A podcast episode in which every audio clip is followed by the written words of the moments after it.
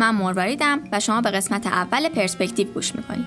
پرسپکتیو مجله و پادکستیه که تلاش می‌کنه به حوزه های میان رشته‌ای بپردازه و از این طریق ارتباط هنرهای مختلف رو با علوم گوناگون مطالعه کنه. این پروژه با حمایت نگارخانه شمیز شروع به کار کرده. نگارخانه شمیز در کنار برگزاری نمایشگاه های مختلف در حوزه هنرهای تجسمی از تولید محتواهای فرهنگی و هنری هم حمایت می‌کنه.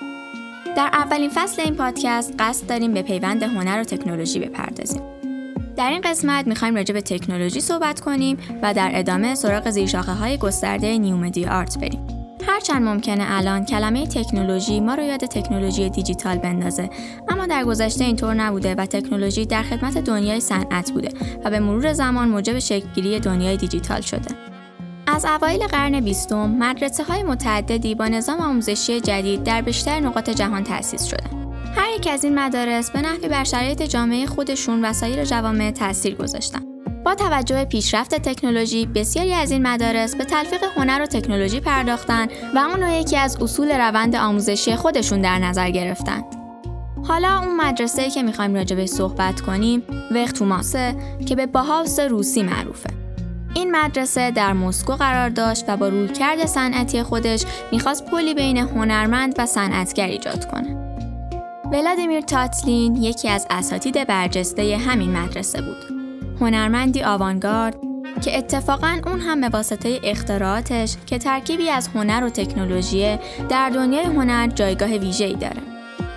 ما اینجا می‌خوایم با بررسی مدرسه وختوماس متوجه بشیم که چجوری هنر و تکنولوژی توی سیستم آموزشی با هم گره می‌خورن. حالا برای درک بهتر با ولادیمیر همراه میشیم و با اون به مدرسه وختوماس میریم.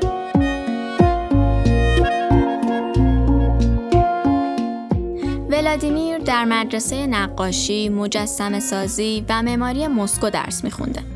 مرگ مادر شاعرش باعث میشه مدرسه رو برای مدتی رها کنه و با پدرش زندگی کنه.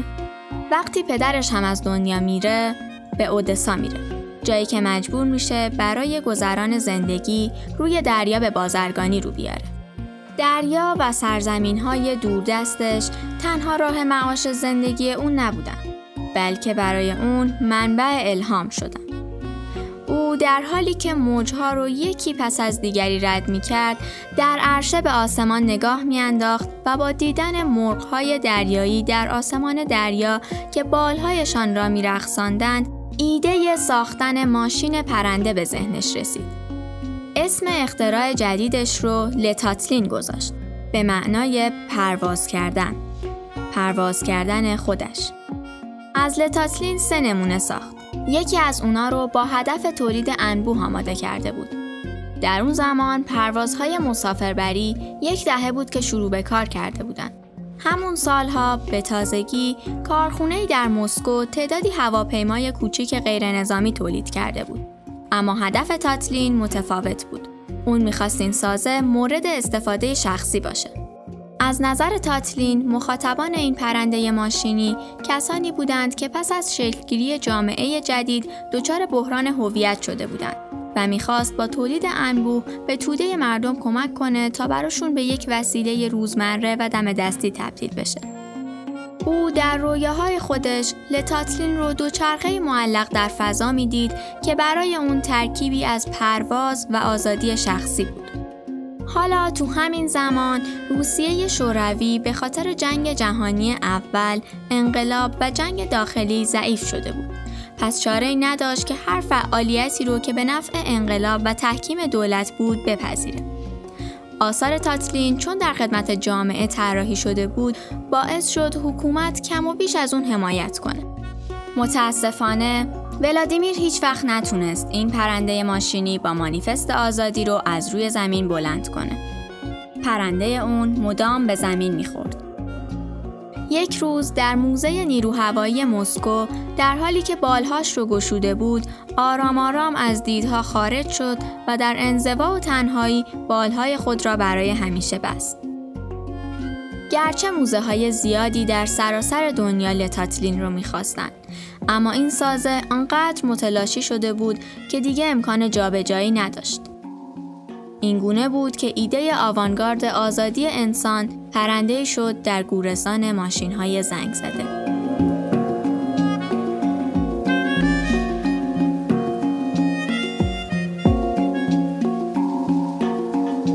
وقتی کودک بود مدام در رویدادهای هنری شرکت می‌کرد و در تابستون یا مسکو بود یا سن پترزبورگ سال 1911 پیش اموش میره و برای اولین بار خودش رو در جایگاه نقاش می‌بینه. هر از گاهی آواز می‌خوند و گاهی هم مجسمه میساخت. دیدگاه سنتی اون دوران بسیار اونو آزار می‌داد. چون کارهاش عموما در تضاد با این مفاهیم سنتی بود. تاتلین سال 1913 پیکاسو رو تو پاریس ملاقات می‌کنه.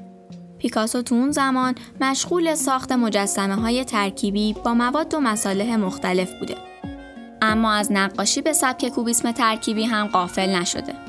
ما نمی‌دونیم که دقیقا پیکاسو کدوم یک از کارهاشو به تاتلین نشون داده اما احتمالا مجسمه گیتار که ترکیبی از ورق فولادی و سیم فلزی است یکی از اونهاست درسته که محرک اولیه ساختارگرایی روسی آثار پیکاسو بوده اما به خاطر جریانات سیاسی جامعه روسی کلا مسیر متفاوتی رو سیر می‌کرده. در سال 1919 طرح برج تاتلین رو ریخت و با ساخت اون حالا به عنوان یک معمار هم شناخته می‌شد. برج تاتلین زهرخندی بود به برج ایفل چرا که ایفل نسبت به تاتلین کوتاه بود و ساختار مارپیچ دوقلویی تاتلین ترکیبی پیچیده از جنس آهن و فولاد داشت. تاتلین در مؤسسات مختلفی تدریس می‌کرد. یکی از این مدارس وختوماس بود که سراسر روحیه ولادیمیر بود. متنوع، خلاق و ترکیبی از هنر و فناوری.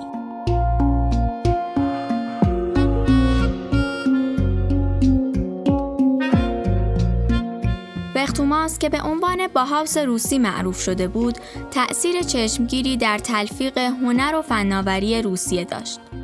این مدرسه در سال 1920 در نتیجه انقلاب 1917 روسیه تأسیس شده بود.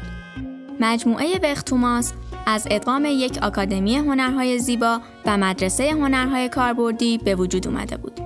متعهد بودن به ایده‌ای که هنرمند داشت به عنوان عضوی مولد در جامعه از اهداف تأسیس این مؤسسه بود که اونو با باهاوس آلمان به اشتراک گذاشت. این مجموعه بر مبنای مشارکت دانش آموزان و تصمیم گیری دموکراتیک بنا شده بود. همین مسئله باعث شد که خیلی از سبکای هنری بتونن در کنار همدیگه رشد کنن. وختوما سه رئیس داشت. رافدل، ولادیمیر فاورسکی و پاول نوویتسکی. توجه رافدل بیشتر به هنر آوانگارد بود او حامی سیستمی دانشگاهی بود که همزمان در کنار تشویق دانشجویان به کسب دانش بیشتر به پدید اومدن محصول و قبول سفارشات هم اهمیت زیادی می‌داد. اساتید و دانشجوها ایده تحصیل در رشته هنر با رویکرد تولید و به تنهایی دوست نداشتند. به همین خاطر وزارت آموزش و پرورش روسیه به درخواست دانشجوها در سال 1923 ولادیمیر فاورسکی رو به ریاست مدرسه منصوب کرد. دستاورد فاورسکی نسبت به همتای سابقش برقراری سازشی بود بین سنتگرایان و هنرمندان آوانگارد اون دوران. برای مدرسه آزمون ورودی در نظر گرفت و در کنار همه اینها مدرسه ای مختص افراد شاغل احداث کرد که پیش از ثبت نام در کارگاه ها کارگران و دهقانان و آموزش می‌داد. وختوماس اولین نهاد آموزشی بود که بعد از انقلاب با هدف آموزش افراد متخصص در زمینه خلاقیت هنری در اتحادیه شوروی شکل گرفته بود. جایی که آموزش طراحی صنعتی ملی در اون به وجود اومد. تو بیانیه این مدرسه اومده که این مجموعه بستریه با بالاترین سطح کیفی در صنعت برای تربیت هنرمندان سرآمد و سازندگان و مدیرانی تحصیل کرده در رشته های فنی تکنیکی که به اصلاح سبک زندگی مردم جامعه اهمیت میدن. این مدرسه ترکیبی از مدرسه نقاشی، مجسم سازی و معماری مسکو و مدرسه نقاشی استروگانوف. نقاشان و مجسم سازان در این مدرسه لزوما به حرفه خودشون مشغول نبودن. برای مثال خود تاتلین با اینکه نقاش بوده اما برج تاتلین رو هم ساخته. تو اون دوران کارگاه های هنری آزاد اصول آموزشی متفاوتی داشتن. مثلا امتحان های ورودی و داشتن مدرک ابتدایی برداشته شده بود و زنان هم پای مردان امکان شرکت در دوره ها رو داشتن. اونا در کارگاه های فردی آموزش می‌دیدن و استادانشون رو خودشون انتخاب می‌کردن. از نوآوری هایی که این مدرسه داشت دوره های آموزشی بود که برای دانشجویان تازه وارد در نظر گرفته بودند. اونا فارغ از شغل خودشون باید به مدت دو سال دوره های مقدماتی دانشکده های مختلف رو میگذروندن. هدفشون مطالعه جنبه های مهم همه رشته ها مثل رنگ، حجم و فضا بود. ورکشاپ های این مدرسه هم به دو دسته تقسیم می شدن. رویدادهای هنری و رویدادهای صنعتی. رویدادهای هنری همواره با رویکردی صنعتی همراه بود که شامل گرافیک، مجسم سازی و معماری می شد. رویدادهای صنعتی هم چاپ، سرامیک، منسوجات و کار با چوب و فلز را شامل می شد. هنرجویان این مدرسه همواره درگیر زندگی اجتماعی بودند. اونا مطالعات جذاب خودشونو با بعضی امکانات تفریحی ترکیب می‌کردن. اجراهایی روی صحنه می بردند، رقص، پرفورمنس و ایونت های خلاقانه طراحی می‌کردند. در کل بختوماس بستری بود تا هنرمندان در حال ظهور شوروی با هم دیدار کنند و ایده های خودشون رو به اشتراک بذارند. دانشجویان وختوماس اغلب سفارشات دولتی رو قبول می‌کردند و به ساخت و تزئینات event های شهری کمک می‌کردند. وختوماس زمینه ای شد برای سه جنبش constructivism، rationalism و suprematism که تصور ساختارگرایی در روسیه بدون اون غیر ممکن بود. رویکرد این مجموعه صنعتی بود و به تولید انبوه آثار هنری اهمیت زیادی می‌داد. در نتیجه مدیران اون با فضاهایی که امکان تولید و فراهم می‌کردند همکاری می‌کردند. مثلا دانشکده سرامیک توافقنامه ای رو با کارخونه ظروف چینی امضا کرد و همچنین دانشکده نساجی هم سند مشابهی رو با کارخونه تولیدی چاپ پنبه امضا کرد. همین فعالیت ها موجب می شد که دانشجویان به کار و تحصیل به صورت همزمان مشغول باشند. فختوماس در سال 1930 به دلیل مشکلات سیاسی و فشارهای داخلی منحل شد و در نزدیکی همان دوران مقامات شوروی شروع به مبارزه با هنر آوانگارد کردند. مقامات آروم آروم دانشجوها و اساتید نامطلوب و با فشار به مجموعه اخراج کردند و سبب اختلافات داخلی شدند و انحلال وختوماس نتیجه فشار این سرکوب ها بود.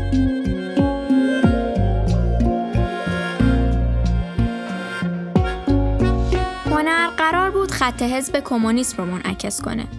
قابل درک باشه و به مردم زندگی بهتری رو نشون بده. پس حفظ فرمهای مختلف و تنوع اونا غیر ممکن شد. و به هنرمندان تحمیل شد که خط فکری خودشون رو با اهداف حزب همسو کنند. بعد از انحلال وختوماس چند دانشکده تا مدتی فعالیت خودشون رو ادامه دادن. بعضی زیر مجموعه مؤسسات تخصصی جدید و تعدادی هم با مؤسسات مشابه ادغام شدند. خیلی از اساتید تدریس رو متوقف کردند. یکی از همین اساتید ترد شده تاتلین بود. اون زمان لقب پدر ساختارگرایی شوروی رو هم به دوش می‌کشید و به دلیل افکار ضد کمونیستیش ترد شد. آروم آروم با فراموش شدن وختوماس اون هم هر روز به مرگ نزدیکتر شد تا در سال 1953 در قبرستان نوودوویچی دفن شد. اون زمان که دیگه هیچ نشانه ای از وختوماس نبود.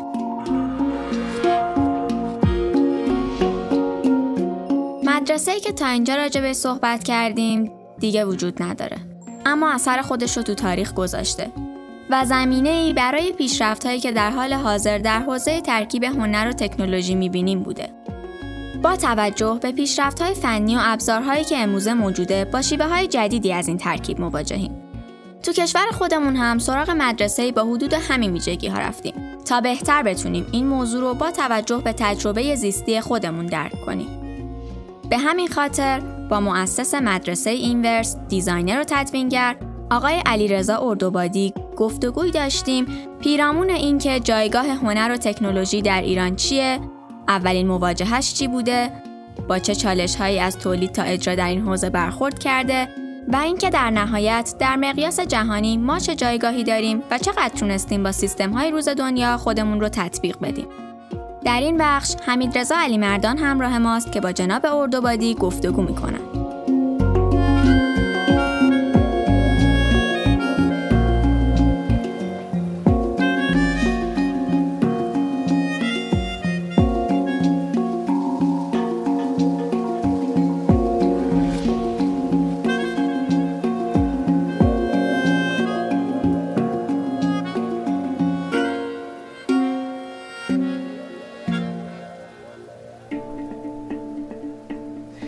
در خدمت آقای اردوبادی هستیم. مؤسس مدرسه اینورس و مدرس اونجا.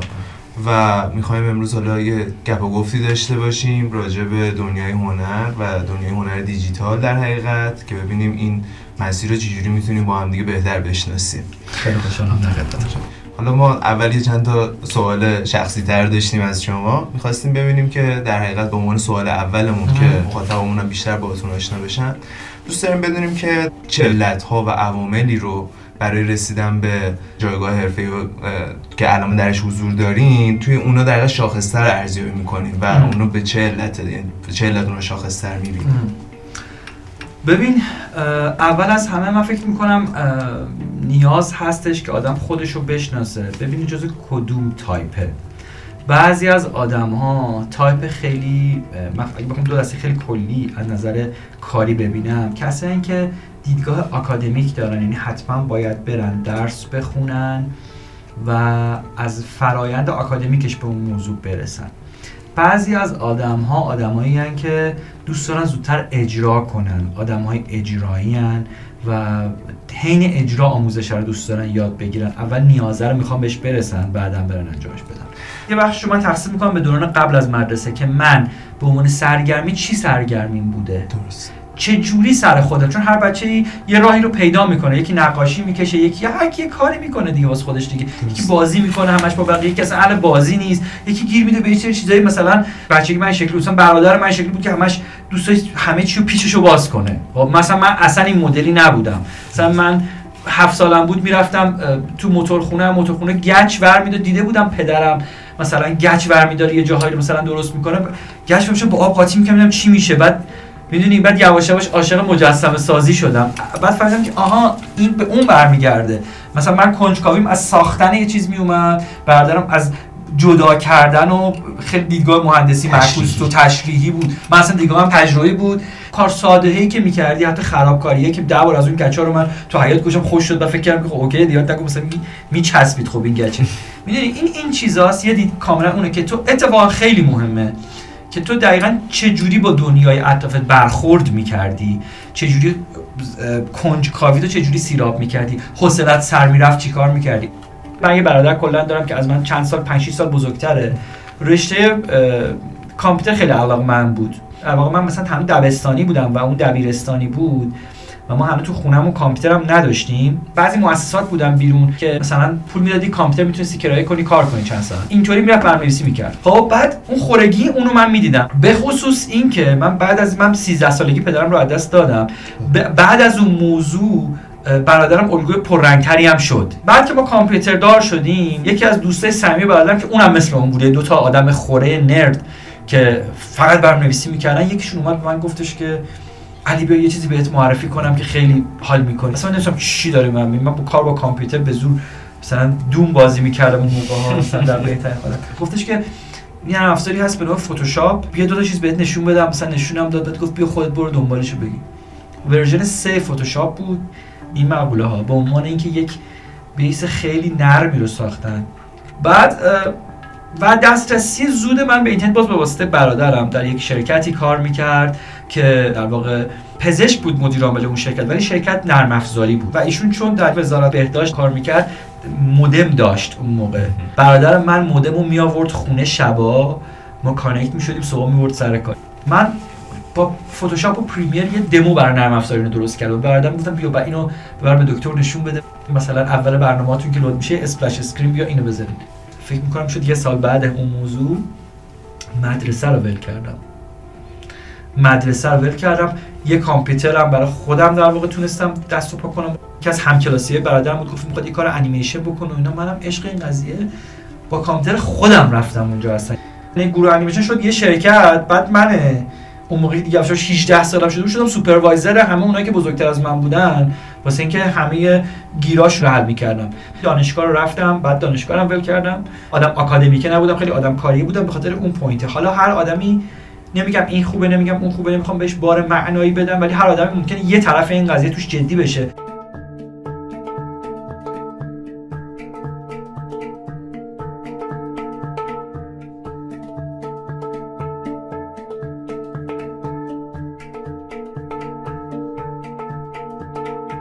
سوال بعدی که داریم اینه که با این تجربیاتی که شما دارین می‌خوایم ببینیم که اصلا جایگاه تکنولوژی تو هنر رو چجوری تعریف می‌کنه. هنر رو یه خورده اگه بازش بکنیم اینه که خب زمانی که من حداقل این هیتر شروع کردم آدم های هنرمند روی تکنولوژی گارد داشتن به خاطر اینکه تکنولوژی رو که رقیب می‌دیدن و اون رو یک مدیوم نمی‌دیدن. موضوع اینه که دیدگاهت به تکنولوژی چی باشه؟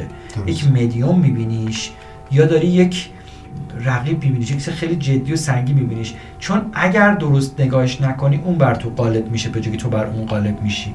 از تکنولوژی به سمت هنر اینکه خب من چون هنر دیجیتاله چون داره همه چی دیجیتال میشه من از در تکنولوژی اگر بیام توی ماجرا خیلی زود می‌تونم به کار دست پیدا کنم. و کار توی این قضیه هست بریم یه کاری بکنیم. جفت اینا غلطه.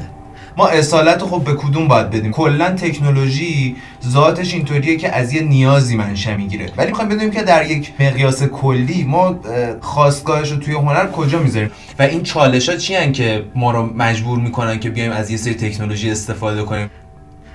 ببین اگر من entertainment و دنیا entertainment هم همین تو بچه های خلف این موضوع بدونم art هم هست تکنولوژی هم هست دیگه واقعا خالص خالص داره اینو بهمون نشون میده. از اون موضوعات پیچیده و در این حال ساده است. یعنی جفتش همزمان داره که تو میگی که این بچه به باباش رفته به مامانش رفته. مال جفتشونه. ما داریم از ابزارهای جدید و با هنری که داریم موضوع جدید خلق می‌کنیم. اگر برگردیم به اصل هنر مگه خلق نیست؟ به محضی که از هنر دیجیتال روح طراحی ترکیب بندی شناخت رنگ فرم اینا رو از هنر دیجیتال بگیری یه بسیار کمارزش میشه.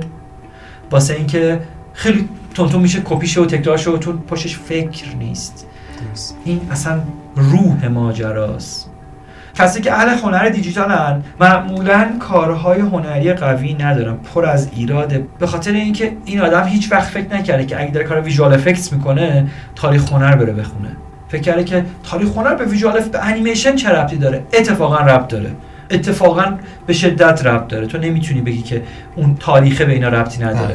خیلی ربط داره. این میشه که تو یه کار پختی چیزی رو می‌فهمی که آه اینا چقدر کیفیتاشون فرق داره. پس تکنولوژی عادتت داده که زود به همه چی دست پیدا کنی. بعد هنر اصلا از این خبرات توش نیست. باید فرایند رو طی کنی. باید 5 6 سال تو هنر بچرخی تازه بو بکشی تازه بفهمی چه خبره. وقتی هم راجع به تکنولوژی صحبت می‌کنی یه اتفاق دیگه میفته یکی از اون دیدگاه ها غالب تره اینکه تکنولوژی یک مدیومه. خب حالا بیا مدیوم نبینش الزاما. به خاطر اینکه اگه تکنولوژی می‌خوای کمک کنه آرت تو از یه حد بره بالاتر واقعا تکنولوژیه. یعنی چی؟ یعنی اینکه این چالش هنوز هست که دیزاینرها و آرتیستا اصلا میگن ما کد برنامه نویسی به ما هیچ ربطی نداره.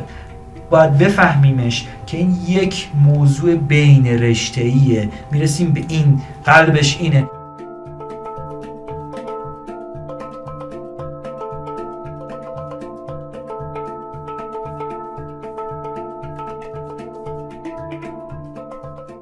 نظرتون حالا اولین مواجهه هنر با تکنولوژی دیجیتال توی ایران مال کدوم دوره زمانی میشه؟ اون که من یادمه اگه بخوام به اساس تجربه و یاد بودنه بگم بعد از جنگ کلا یک موج سازندگی ایران رو گرفت و یه بخشی از این بودجه بودجه سازندگی رفت سراغ ایجاد شرکت های انیمیشن سازی. به نظرم من اون انیمیشنه تو هنر دیجیتال بیشتر از همه تاثیر داشت. آدم ها یوی چششون برق زد که ای یه همچین چیزی وجود داره. فکر می‌کنم صنعت انیمیشن بیشترین کمک رو کرد توی مقطعی و واقعا داشت جدی صنعت می‌شد اون اول کار. ولی خب طبق روال همه چیزهایی که در واقع دولتی باشه اینم مثل همونا. یعنی اینکه رفت توی سیستم رانت و یه سری چیزای پیچیده و آدمای با استعداد از قضیه بیرون انداخته شدن. استودیوهای خصوصی خیلی باحالی هم داشت به وجود میومد کارهای خیلی خاص. هنوزم رگه های از اونها هست داره ادامه میدن یه سریا ولی خب اون موقع خیلی فرق می‌کرد. الان خیلی از اون آدم از ایران رفتن عمدتا. اونایی هم که موندن و دارن با کوالیتی خوب دارن کار می‌کنن فقط دارن برای خارجی کار می‌کنن دلاری پول در میارن. تقریبا هیچ کدومشون تو بازار ایران کار نمی‌کنن. چون هم پول بهتر میارن هم کارفرمایی دارن که کار باحال به اینا میده. حتما یه بخشی از اینکه یه کاری رو میپذیرن انجام بدن یا می‌خوان انجام بدن لذت است. انیمیشن تقریبا شاید میشه گفتش که 23 4 سال قبل استارت خورد قضیه و اتفاق خیلی باحالی داشت میافتاد ولی خب fail شد دیگه. در شروع میشه انیمیشن نیروی محرکه میشه این علاقه. خیلی موضوعات دیگه الان توی اون صورت حال حاضر هنر دیجیتال ما داریم می‌بینیم که همشون مربوط انیمیشن نیست. کلا چی باعث شده که از اون حالت محدودی که حالا انیمیشن بوده یه گسترشی پیدا کرده و الان مثلا انواع و اقسام صورت مختلف داره هزار شکل داره و همه دارن توش کار می‌کنن و خب دارن حالا به نحوی لذت هم می‌برن از اون کاری که می‌کنن. ببین نفوذ پذیری تکنولوژی موبایل و بعد از به خصوص قصه اسمارت فون ها قضیه خیلی یه دفعه متفاوت شد. یه بخشی از این موضوع هم که خیلی کمک کرد چون آدم واسه که اعتماد کنن به یه بازار کاری می‌خوان اول باور کنن که حالا من اگه برم این کارو بکنم پولم داره. اونی که کمک کرد پول داره رو به مردم ثابت کنه صرفا بازار تبلیغات بود. هرچند که دهه 60 شروع می‌شد استفاده آژانس از این موضوع ولی اونقدر عمومی نبود انقدر creative نبود. یا دهه 80 یه بخشی تو دهه 80 خیلی creative شد. اول دهه 90 هم creative بود الان که دیگه اصلا چند سال تعطیله. خب ولی یک دفعه استفاده اینها چه در آنچه که مدیوم های print base ان حالا ATL ها و BTL ها به طور کلی اگه بخوام بگم یعنی خانواده تیزرهای تلویزیونی و یه تو استفاده کرد که ای من تکنولوژی از این مثلا می‌تونم بیام از وی تو تیزرم می‌تونم استفاده کنم. چون بازار تبلیغات بود پول خوبی داشت. تونست به آدم ثابت کنه که این کار تو خریدار داره. اول از بازار تبلیغات شروع کردن یا یه اول اگه شونه یه دستی زدن اون طرف. این داستان وارد شدن این تکنولوژی دیجیتال طبعا از ایران نیومده از خارج از ایران اومده و اولش هم یه گاردی بوده ولی خب الان داستان بهتر شده. می‌خوایم ببینیم که الان با توجه به حالا اشرافی که شما دارین روی موضوع جایگاه هنر دیجیتال رو توی ایران نسبت به دنیا چجوری ارزیابی می‌کنیم به نظرتون بیشتر تاثیرگذاره یا تاثیرپذیر؟ ارزش گذاریتون روی این قضیه چجوریه؟ ببین تقریبا که اصلا تاثیرگذار نیست. اگه بخوام بگم ایران چون هنر دیجیتال حواسون باشه دیگه. هنر دیجیتال حتما یه بخشیش بیزنسه. دیجیتال شده که تولید کنه. پس وقتی میگیم تولید صحبت پول داریم می‌کنیم. پس یه شاخصه تشخیص این که چقدر موفقیم اینه که چقدر پول داره می‌سازه در مقابل دنیا. هیچی. افتضاحه. چرا اینقدر افتضاحه؟ چند تا دلیل داره. یک. آدم های شاخص این کار تقریبا همه از ایران رفتن. چرا؟ چون سیاست های اجتماعی سیاسی ایران به سمتی نمیره که تو بتونی کلا میانه نه فقط ایران که تو بتونی بلند مدت فکر کنی. هرچند من خودم اینطوری زندگی کردم و به خودم ثابت کردم که میشه ها. ولی به طور کلی هر جش بدی هزار تا سوراخ و ایراد داره که کار نمی‌کنه. چون شاخص های بیرونی که خارج از کنترل من شماست زورش بیشتره. و ضمن معمولا اونجا که مدیریت رانتی تو ایران وقتی پروژه بزرگ می‌خواد باشه معمولا پروژه های مستقل خیلی بزرگ نمیشن. پروژه هایی که سرمایه‌گذاریشون انجام میشه خیلی می‌تونن بزرگ بشن. هر وقت هم صحبت اینوستمنت میشه حتما یه جای یه شرکت خصوصی دولتی مطرح میشه که یک بحث رانتی که میاد اون بالا میشینه که هدف انجام پروژه نیست. هدف تموم کردن اون بودجه هست که سال بعد بودجه بیشتری رو بتونن بگیرن. معمولا تو تو سیستم آموزش هم این خیلی جدی وجود داره. به خاطر همین این اتفاق تلخ از اینجا میاد که اون آدمه که نشسته اون بالا که داره لید می‌کنه اصلا از جنس این آدم پایینی که دارن کار انجام میدن نیست.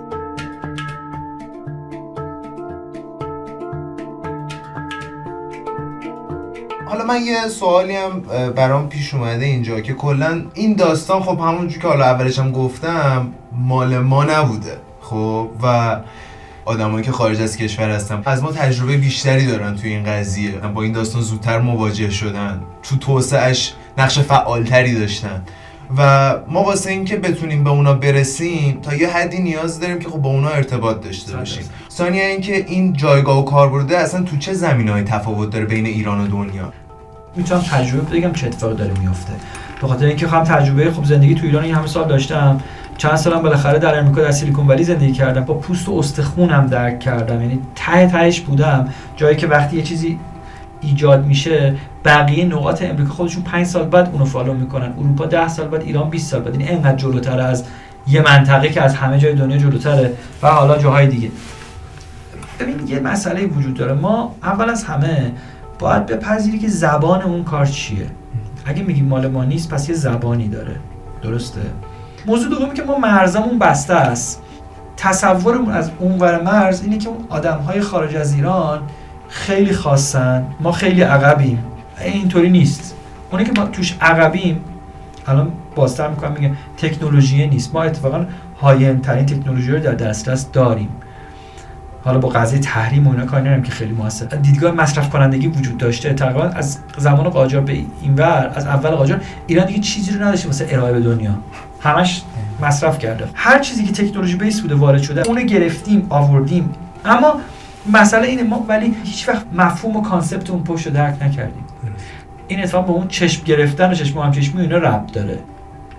دوست دارم اول از همه بدونم که نظر شما اصلا راجع به این زیرساخته که الان هست چیه؟ یعنی به نظرتون کجاها ما زیرساخت رو داریم و اینایی که هستن کیفیتشون چه جوریه الان که فضا خیلی مطلوب تر از چند سال قبله. سرمایه گذار وجود داره زیرساخت تکنولوژی وجود داره شرکت های بزرگی که می‌تونی از زیرساخت های اونا استفاده کنی وجود داره و خیلی نسبت به سالهای پیش قضیه فراهم تره اونچه که من دارم می‌بینم زیرساخت هست ایده نیست.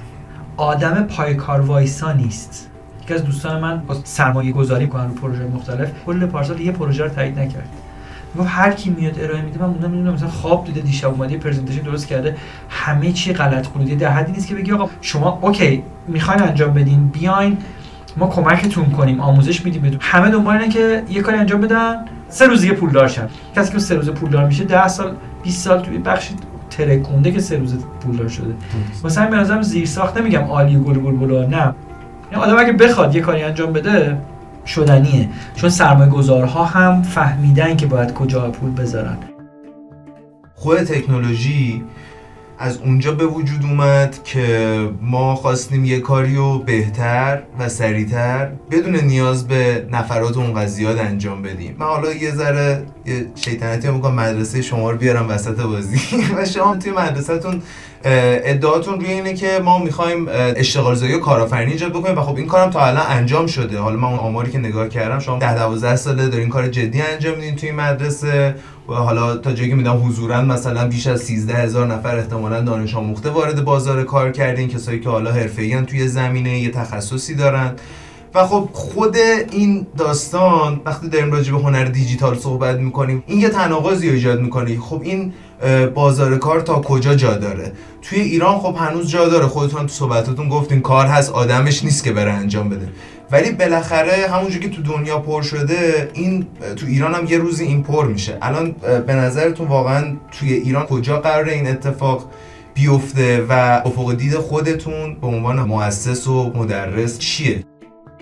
اتفاقا این بازار انقدر بزرگه پنج سال پیش خیلی معلم با هم گفتن که تو تا کی می‌خوای آموزش رو بدی؟ همین حرفو می‌زدن. فکر می‌کنی بازار اشبار نمیشه؟ نه دیگه. انقدر هم داره همونقدر بزرگ میشه و تازه شرکت دارن می‌فهمن که گرافیک دیزاین یه نمونهشه. حالا تو ایتای مختلف که میری چقدر تو کارشون مهمه. بازار کار در دنیا نه فقط در ایران.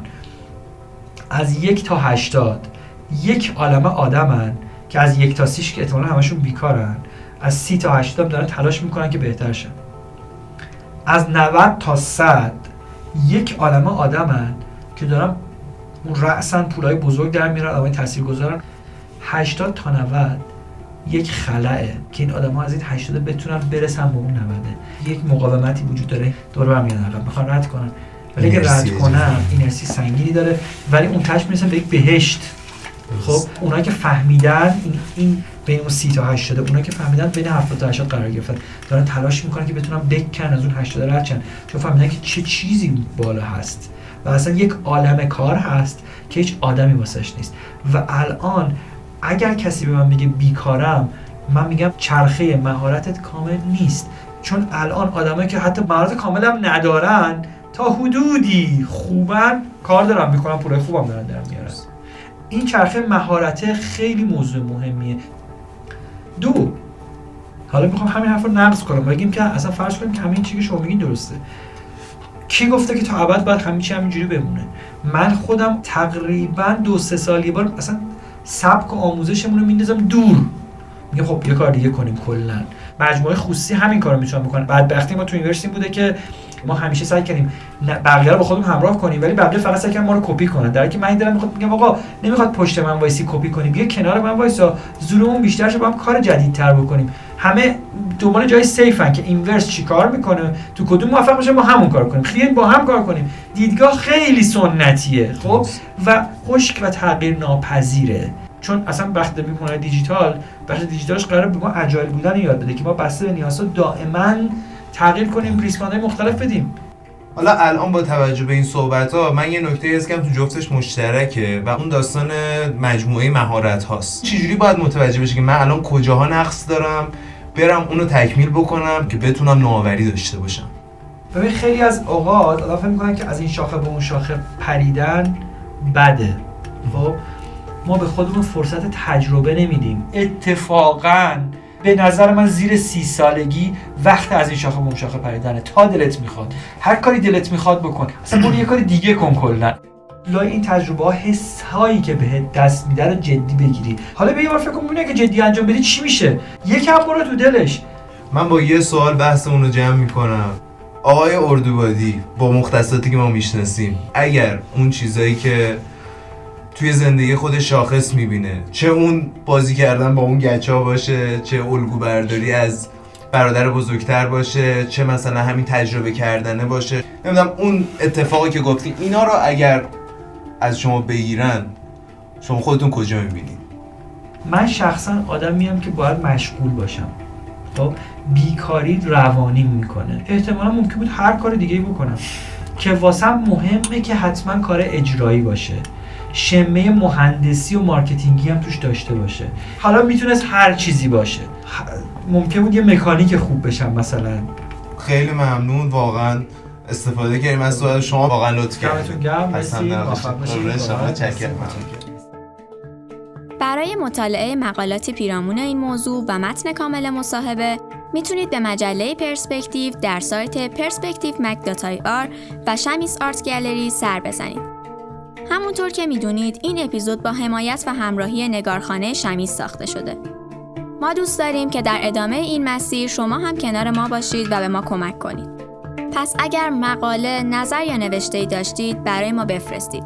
حتما در نظر می‌گیریم و به همون کمک می‌کنه. مرسی که همراه ما بودید. خدا نگهدار.